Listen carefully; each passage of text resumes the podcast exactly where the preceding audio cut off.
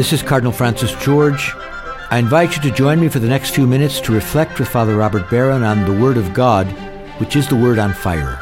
Word on Fire Catholic Ministries is a nonprofit ministry at the forefront of Catholic evangelization, using new media to spread the faith on every continent. Father Barron challenges us to open our hearts to the Word on Fire, which is God's word of love for each of us. If our hearts are open, the Lord can change and transform us so that we might speak with love about the one who is love. The global benefactors of Word on Fire, with the support of the Archdiocese of Chicago, now present Word on Fire. Peace be with you. Friends, our three readings for this weekend tell us a great deal about the church. I want to draw a lesson from each one of them. Let's start with the first reading. It's from the 15th chapter of the Acts of the Apostles, and it brings us right into the heart of a controversy that almost brought the early church to its knees.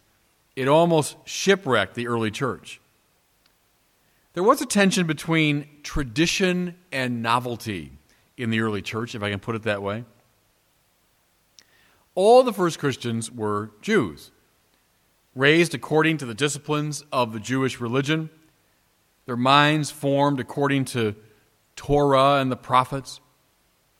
Jesus was a Jew who went up every year to the temple, who as a child was circumcised on the eighth day who commented on the Torah in the synagogue. Furthermore, Jesus was recognized by these first believers as the fulfillment of Judaism, the culmination of God's promises to his people. Therefore, it was only natural that even those who believed in Jesus as the risen Son of God would want to continue to function as Jews. In fact, we hear in Luke's Gospel that the disciples, after the ascension, spent their days in the Jerusalem temple praising God. They were acting as good Jews. There's the tradition side, if you want.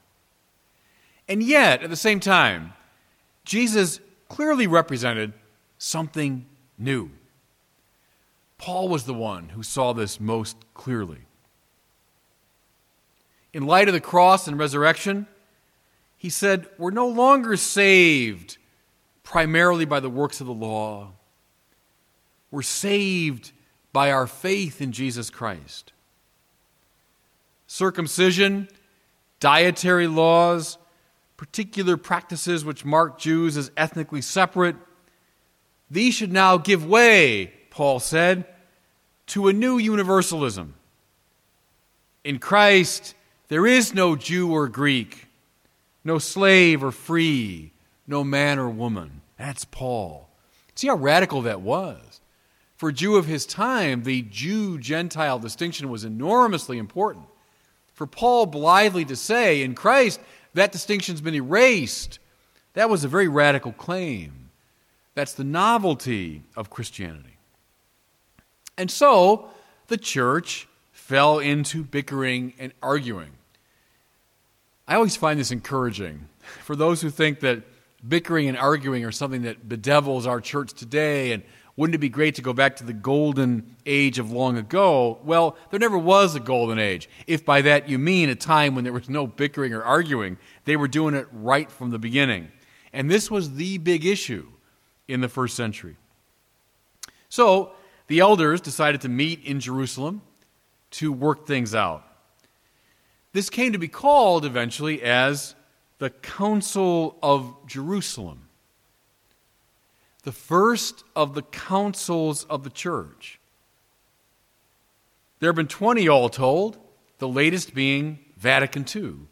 Many listening to me right now, it's in your own lifetime, Vatican II. Well, the very first one is being described here in the Acts of the Apostles. We hear a summary in our reading of what they decided. Listen.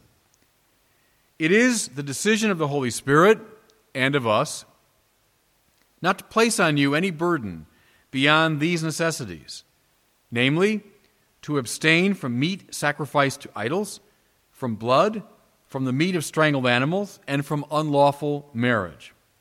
Now, that can sound a little bit fussy, but that was a huge concession. The early Christians decided They would no longer fuss about circumcision. That was a hugely important practice for ancient Jews.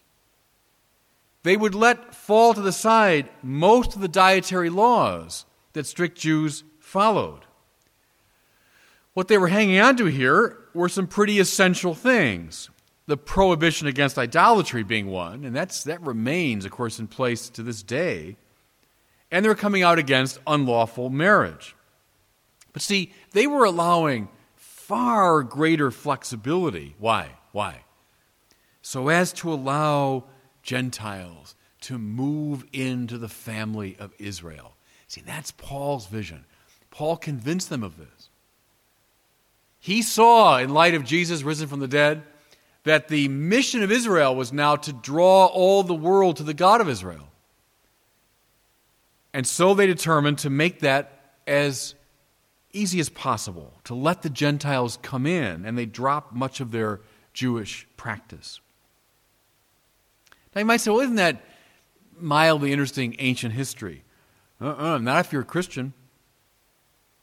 Almost all of you listening to me certainly I myself, are Christians because of this council, because of this decision. Think about that for a second. If they'd gone the other way, if they determined that all of the practices and all the rituals and laws of Judaism had to stay in place, Christianity might have devolved in short order into being just a sect of Judaism. It might never have moved out of its Palestinian homeland. That I'm speaking to you as an American of Irish extraction, and I'm a priest of Yeshua Mashiach. I'm a priest of Jesus Christ. That's because of this council. It's because of this decision to allow Gentiles like me into the family of Israel. Okay. Did they fight about this? You bet they did we get in the Acts of the Apostles a kind of, you know, cleaned up version of it. Acts gives us only a hint of the tension and the controversy. It lasted all throughout Paul's lifetime, it lasted well beyond the time of Paul. See, councils invariably arise over issues that are so contested that they threaten the very life of the church. Now, go forward from this first council through the history of the church. Think of the next ecumenical council, that of Nicaea in the year 325. It was called to deal with the Arian challenge. Arius, who said that Jesus is not really divine. Ooh, they fought about that. They fought before, during, and after the Council of Nicaea. We stand up every Sunday and we announce the resolution of that when we say we believe that Jesus is God from God, light from light, true God from true God, begotten, not made, one in being with the Father. We are repeating the words of the Council of Nicaea. Think of the Council of Constance that was called to resolve the crisis of the three popes. Think of the Council of Trent that was called to address the enormous challenge raised by Protestantism. Think of Vatican II which was called to address the challenges of the modern age. Friends, here's a most important lesson in regard to the church, in regard to all this bickering, disagreement, and controversy. They are nothing new in the life of the church. They have been there from the beginning. At times, they become so problematic and so disruptive that they have to be addressed hence the councils. How wonderful now to read about council number one. Read a history of the church looking at the 19 subsequent councils. It's a story of this ongoing conversation, this sometimes bickering and fighting church that has to resolve its problems. Now, who won at the First Council of Jerusalem? If you want to use our categories, I suppose you'd say the liberals won. What I mean by that is the forces of innovation won. It was traditionalists who were calling for all the Jewish practices. Then there were the uh, innovators like Paul Well, okay, the innovators won at the first council. Who won at Nicaea? Well, I suppose you'd say the conservatives did, because the innovators there were the Arians. They lost, the conservatives won. Who won at the Council of Trent? I suppose you'd say the conservatives, because the novelty at the time was Protestantism, and they came out against that. Who won at Vatican II? Well, I suppose you'd say the liberals, because the innovators seemed to carry the day. Now, why am I putting it this way? In some ways, to get us beyond those silly categories. Not to look at it so much politically. I want you to see who wins at the council, at any council, It's often just a function of time, the issue, the question, and most importantly, what the Holy Spirit wants. Attend again to what the Acts of the Apostle says. Listen, it is the decision of the Holy Spirit and us. Isn't that wonderful? As they announce what they've uh, Uh, decided, they say it's the decision of the Holy Spirit primarily. Now look at our gospel for today. Jesus promises at the Last Supper that he would send an advocate. He means the Holy Spirit, who would guide us into all truth.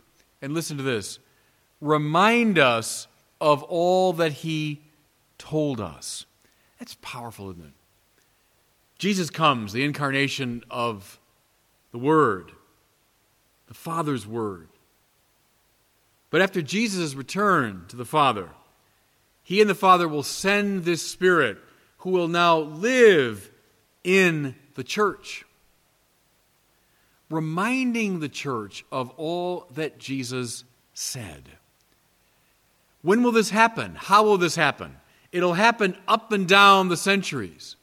It'll happen in the midst of our arguing and bickering. It'll happen as we struggle to resolve questions and challenges. The councils of the church, beginning with the Council of Jerusalem, coming all the way up to our own time, are these manifestations of the Holy Spirit, which is guiding and directing the church. That's lesson two. Here's lesson three don't get romantic about councils. That was a problem, I think, after Vatican II, in the years I was coming of age. People wanted the spirit of the council to endure. May we always have the excitement of a council. No, no, in my judgment. See, because the ultimate purpose of the church is not to debate its interior issues. Sometimes we have to do that. We had to do it in the first century. We had to do it over this Judaizing problem. We've had to do it on the average about once every hundred years to address issues that were so basic they have to be resolved.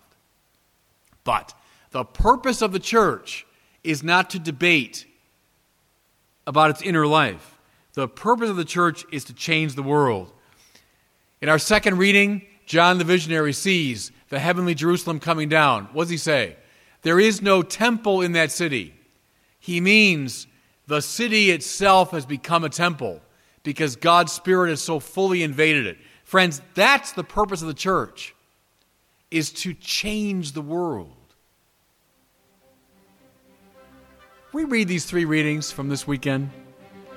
Draw together these three lessons about the life of the church and find great confidence in the fact that it is the Holy Spirit, the advocate, who still guides us and still leads us. And God bless you. I hope you were moved today by the word on fire. I pray that together we might become a people on fire with love for God and neighbor here in Chicago and wherever these words are heard. Until we join Father Barron again next week, I'm Cardinal Francis George, and I pray that God will bless you and those you love. Father Robert Barron is combating the crisis of faith in our culture. Father Barron's expanded website can deepen your faith, give you new insights into scriptures, and help you become a better Christian. Go to wordonfire.org and tap into Father Barron's compelling videos, sermons, articles, and much more. wordonfire.org. Connect with one of the Catholic Church's best messengers every day, everywhere.